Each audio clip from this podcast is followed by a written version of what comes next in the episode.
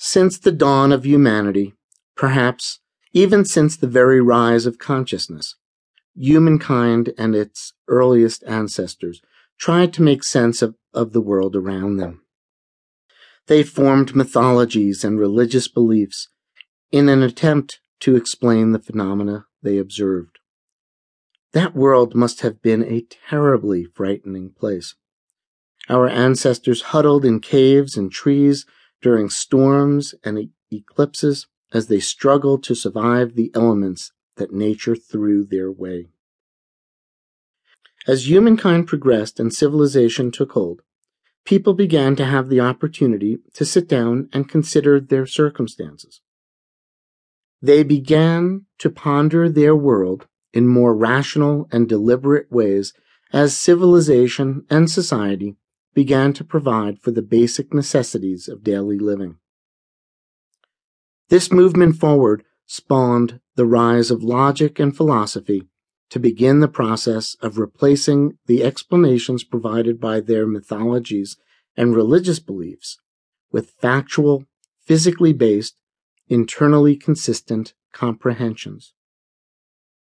Logic and philosophy ultimately gave rise to science and the scientific method as means to better understand our world. The questions that we ask today have not changed in any significant way over time, even as our deepening thirst for answers to fundamental questions has motivated us to develop ever improving and profoundly more capable technology. The technology is only a means by which we probe and measure our environment. It neither alters the basic questions we ask, nor has it alone substantially altered our view and understanding of the world. Sure, technology is needed to test our scientific hypotheses and produce evidence of their trueness or falseness. Yet, as humans, it, it is difficult to completely separate our observations and the scientific data we produce from our internal biases that color our interpretations in ways that vary from the subtle to the not so subtle. As a result, our collective scientific interpretations accumulate our biases and begin to expand the possibilities that our interpretations become disjointed from the data that produced them.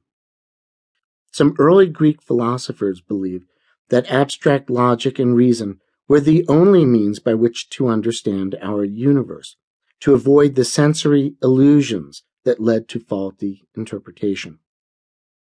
Over the last few decades, there has been little fundamental progress in understanding the universe.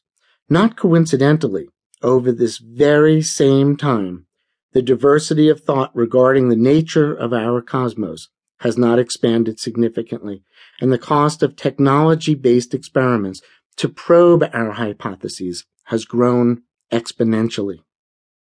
I don't question the need to accumulate empirical evidence for carefully controlled technology based scientific experiments, since our approach to science demands this.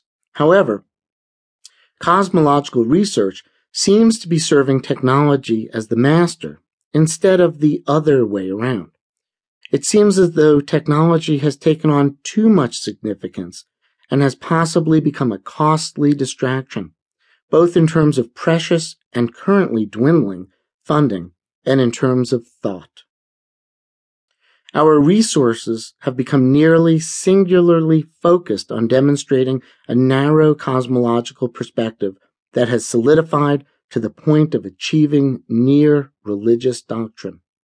Yet the current understandings and models of the universe must be accepted as containing some combination of incomplete and flawed content, as evidenced by the large and rapidly growing body of scientific paradoxes they produce.